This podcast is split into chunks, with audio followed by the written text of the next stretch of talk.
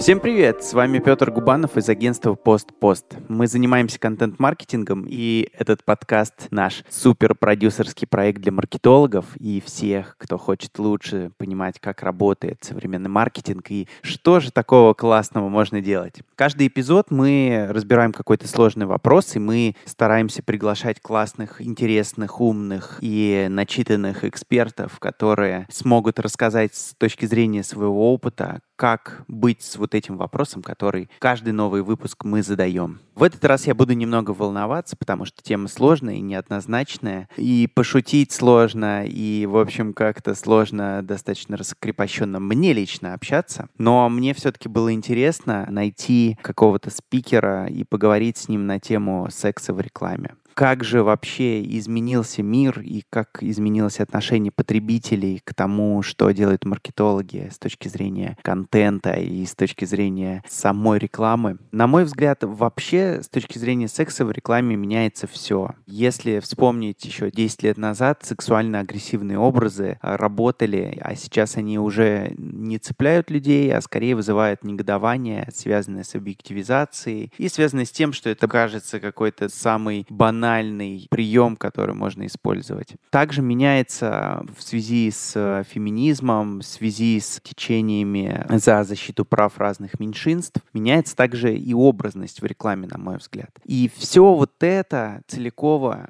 очень-очень интересно, как с этим совсем можно работать, какие креативы можно пропускать, какие не стоит, как вообще решиться на то, чтобы сделать какой-то классный проект, связанный с такой очень щекотливой темой. И мне для того, чтобы понять, не живу ли я в своем собственном информационном пузыре, может быть, все, что мне кажется, что мир меняется, вовсе не так, и старые приемы продолжают работать, мне хотелось найти какого-то клевого спикера, который сможет про это это рассказать. И вот на горизонте появился Кирилл Левашов из Чекми. С Кириллом мы были знакомы до этого. И на этот раз мы с ним обсудили все вот эти вопросы, которые меня волновали. Почему на билбордах я иногда вижу всякие непотребные вещи? Почему то, что мне кажется супер современным, не проникает во все креативы рекламные? Почему все еще вокруг так много какого-то взгляда на секс как будто бы из 90-х, ну окей, может не из 90-х, может быть из начала 2000-х. Во всем в этом мне помог разобраться Кирилл Левашов, и с ним мы обсудили тему секса в рекламе. Обо всем об этом мы сейчас узнаем из нашего подкаста. Если вы с нами в первый раз, то нажмите лайк на странице подкаста, чтобы подписаться на новые эпизоды. Я обещаю, будет очень-очень интересно и, главное, полезно.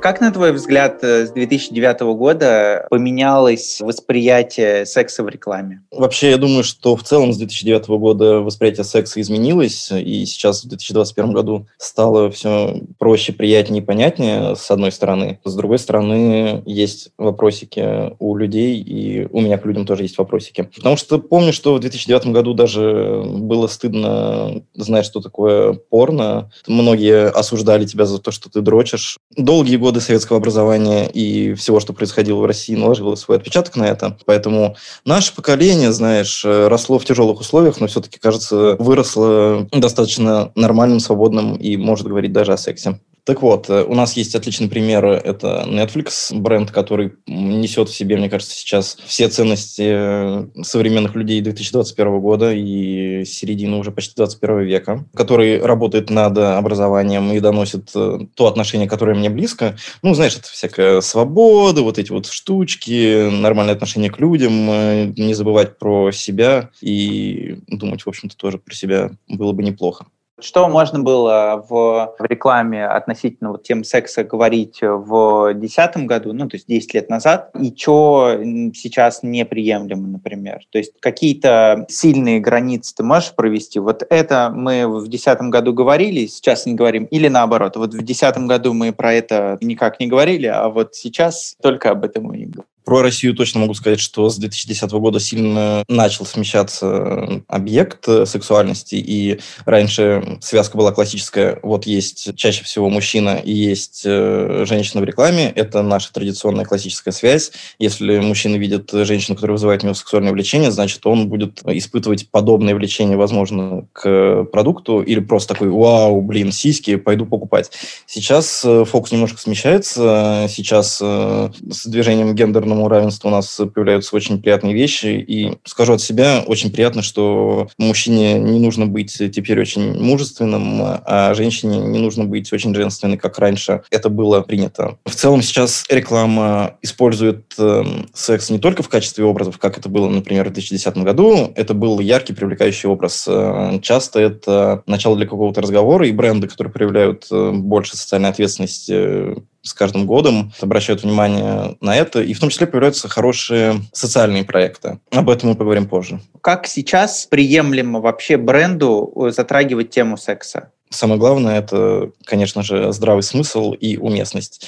Тут у меня нет никакой методички, по которой я оцениваю свой здравый смысл. Просто думаю, хотелось ли мне получать какое-то сообщение от бренда сексуальное в каком-либо контексте в целом. Я могу допустить множество брендов, которые могут себе это позволить. Очевидно, бренды, которые напрямую связаны с сексом, и игрушки, и всякие штуки, презервативы, возможно, таблетки. Но я помню самую разную рекламу, например, Левитры. Вот в Redkits работали с этими шлагбаумы, которые виснут, не закрываясь. Сейчас есть много сексистской рекламы. На твой взгляд, почему вот такая штука происходит? Мир изменился, а до сих пор такого рода реклама, ее не то чтобы мало потому что мир изменился, но инерция все равно у нас есть, особенно у людей, чем старше человек становится, тем тяжелее ему меняться, как мне кажется. Поэтому мир изменился, люди еще нет, и многие люди, которые в том числе делают такую рекламу, не понимают, что перед ними на самом деле стоит чуть больше задач, чем просто заработать денег, продать квартиру и все прочее. Я считаю, что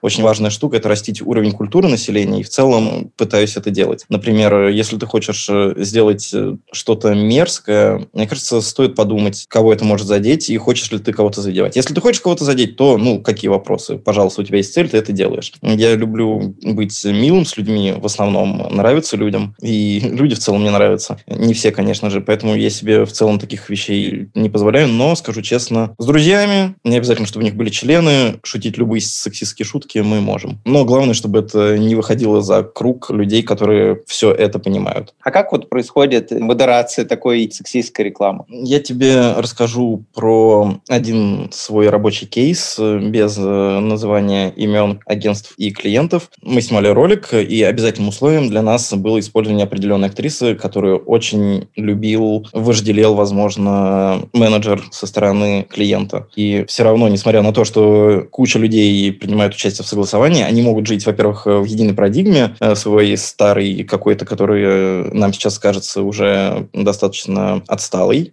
Ну и в целом, смотри, миллионы людей могут ошибаться. Мы видим это на очень большом примере каждый день. Поэтому, если могут миллион людей ошибаться, то десятки и единицы вместе тоже могут ошибаться. Ну и плюс частая, очень частая фраза со стороны клиентов. Кирилл, ты же понимаешь, что ты живешь вот так, мы здесь в своем мире живем вот так, но большинство людей в России живет так. Да, им просто вот это, и они будут в восторге. Это возвращаясь к вопросу о том, что на нас еще лежит важная рекламная задача повышать культурный уровень.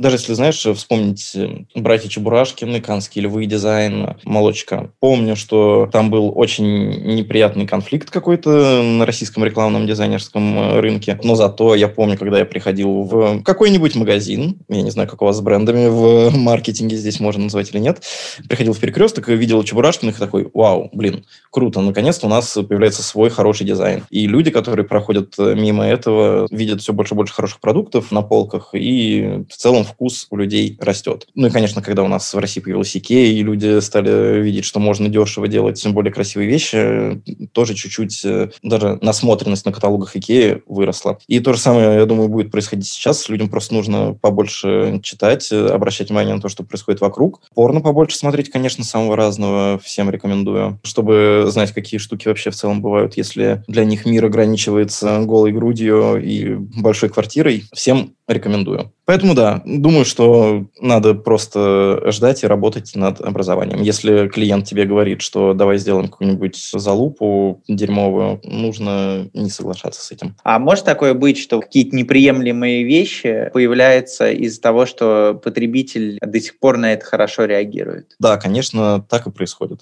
И я пока единственный способ э, вижу отучить людей не делать низкие вещи. Мы работаем в рекламе, у нас есть э, куча возможностей, куча талантов, людей, денег. Блин, в рекламе куча денег, можно делать реально крутые вещи, вот, а не купи квартиру, и мы тебе отсосем. Хорошо, расскажи про свой кейс, и я по нему пару вопросов задаю. Про кейс. Я думаю, ты говоришь про наш kinky чекап от Checkme и Kinky Party. Ко мне подошла Анастасия, основательница нашего стартапа, и сказала, Кирилл, короче, есть выход на Kinky Party, там все достаточно близко, можем сделать какой-нибудь проект, надо придумать что. Мы начали общаться с Kinky Party, ну и сразу стало понятно, что Kinky Чекап – это идеальный матч между нами и Kinky, потому что Kinky Party делает kinky вечеринки, мы делаем чекапы. Расскажи сразу для тех, кто не знает, что такое Кинки Пати, что это такое. Сейчас, подожди, давай я открою штучку и прочитаю текст один раз, чтобы не сказать ничего лишнего, потому что если я буду объяснять... Манифестик.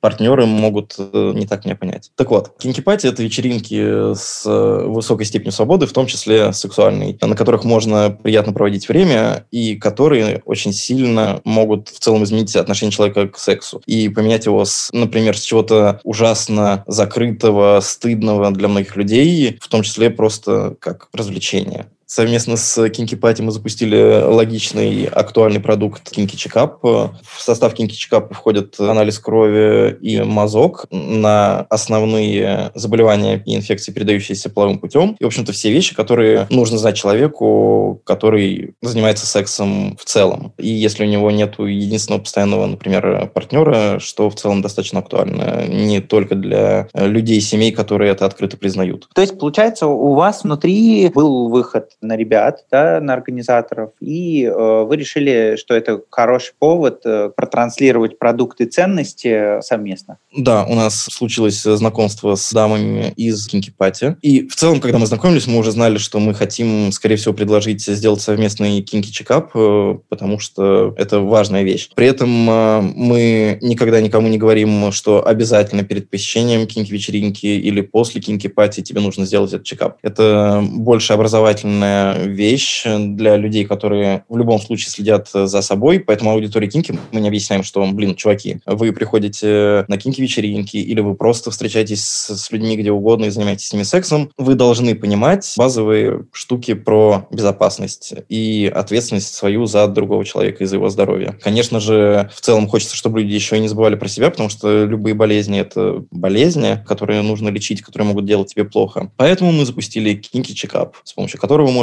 узнать, здоров ли ты сейчас и опасен ли ты, в том числе для окружающих, в плане заболеваний, передающихся половым путем. В целом могу тебе сказать, что здесь большая часть рекламы и маркетинга заключилась в продукте и именно в коллаборации с Kinky Party, потому что для меня, как для креативного директора в Чекме, важно, чтобы Чекме был брендом, который в том числе разделяет мои ценности и ценности наших сотрудников, поэтому с выбором партнеров у нас не было никаких вопросов. В целом, Кинки — это лучшие люди, которые занимаются образованием сексуальным сейчас и делают это красиво и интересно. Помимо интересности идеи, какие у вас были ну, там, критерии оценки? Как э, вы оценивали вот эта штука, она выстрелит, не выстрелит?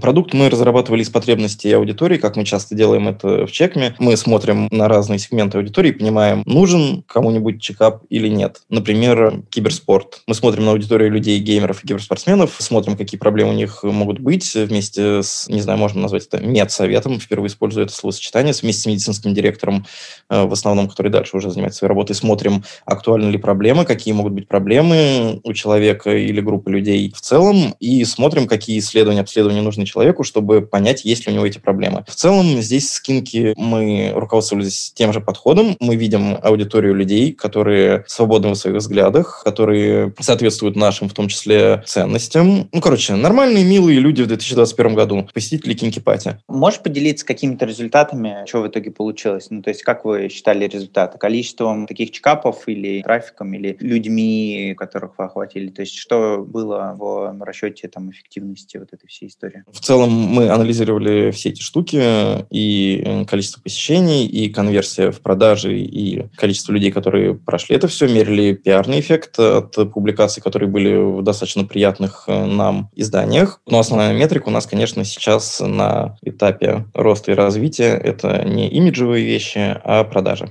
Мы продолжаем нашу работу с Kinky Party. Мы сейчас разрабатываем новый проект. Это расширение нашего Kinky Чекапа и вширь, и в глубину в том числе. Поэтому скоро порадуем всех ваших подписчиков свежим контентом на тему секса, здоровья и новенькими чекапами от Kinky Party и Checkme. Хорошо. Можешь ли ты пожелать что-нибудь маркетологам, которые тебя слушают? Или, может быть, о чем-то их попросить, порекомендовать что-то? Конечно, напутствие от меня, как от э, старого 30-летнего маркетолога, это не забывать про здравый смысл, про то, что вокруг есть люди, не ссать и говна не делать, конечно же.